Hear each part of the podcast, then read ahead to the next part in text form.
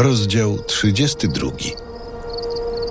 Nazajutrz rano Laban ucałował swych wnuków i swe córki, pobłogosławił im i udał się w powrotną drogę do siebie. Jakub ruszył w dalszą drogę.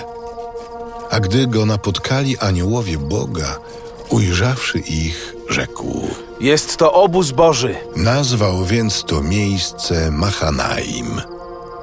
Stąd Jakub wyprawił przed sobą posłów do swego brata, Ezawa, do ziemi Seir, czyli do kraju Edomu, dając im takie polecenie. Tak powiedzcie panu memu Ezawowi.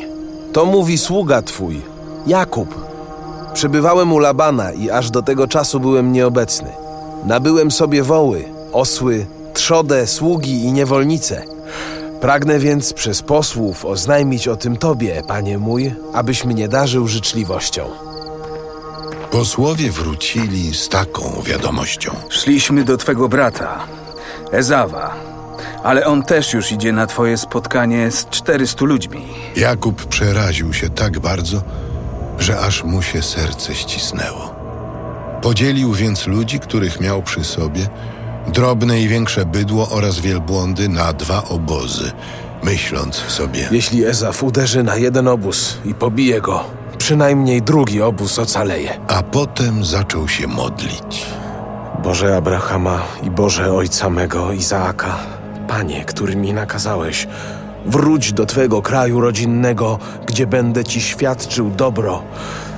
Jestem niegodny wszystkich łask i całej wierności, jakiej nieustannie okazujesz Twemu słudze. Bo przecież tylko z laską w ręku przeprawiłem się kiedyś przez Jordan, a teraz mam dwa obozy. Racz więc wybawić mnie z rąk brata mego Ezawa, gdyż lękam się go, aby gdy przyjdzie, nie zabił mnie i matek z dziećmi.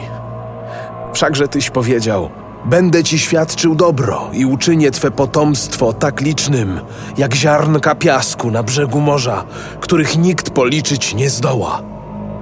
A potem przenocował na tym miejscu i wziął z dobytku swego jako dar dla brata swego Ezawa dwieście kóz i dwadzieścia kozłów, dwieście owiec i dwadzieścia baranów, trzydzieści dojnych wielbłądzic wraz z ich źrebiętami, czterdzieści krów, dziesięć wołów, dwadzieścia oślic i dziesięć ośląt.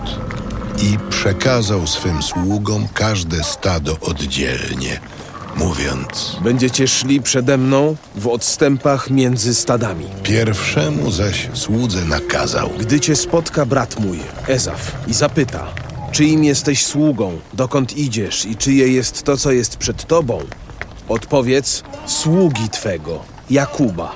Jest to dar posłany panu memu Ezawowi. On zaś sam idzie za nami. To samo nakazał Jakub drugiemu, trzeciemu i wszystkim sługom, którzy mieli pędzić stada. To, co wam powiedziałem, będziecie mówili Ezawowi, gdy go spotkacie, dodając: Sługa twój, Jakub, idzie tuż za nami. Myślał bowiem, Przebłagam go darem, który mnie wyprzedzi. A gdy ja potem go zobaczę, może obejdzie się ze mną łaskawie. wysłał więc ów dar przed sobą, a sam postanowił spędzić noc w obozowisku. Ale jeszcze tej nocy wstał i zabrawszy obie swe żony, dwie ich niewolnice i jedenaścioro dzieci, przeprawił się przez brud potoku Jabbok. A gdy ich przeprawił przez ten potok, przeniósł również na drugi brzeg to, co posiadał.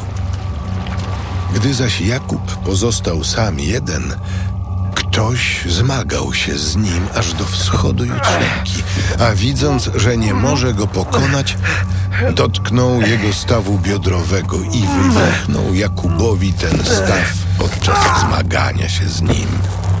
A wreszcie rzekł: Puść mnie, bo już wschodzi zorza. Nie puszczę cię, dopóki mi nie pobłogosławisz! Jakie masz imię? Ej, Jakub! Odtąd nie będziesz się zwał Jakub, lecz Izrael. Powalczyłeś z Bogiem i z ludźmi i zwyciężyłeś. Powiedz mi proszę, jakie jest twe imię, Czemu pytasz mnie o imię? i pobłogosławił go na owym miejscu. Jakub dał temu miejscu nazwę Penuel, mówiąc: Mimo, że widziałem Boga twarzą w twarz, jednak ocaliłem me życie.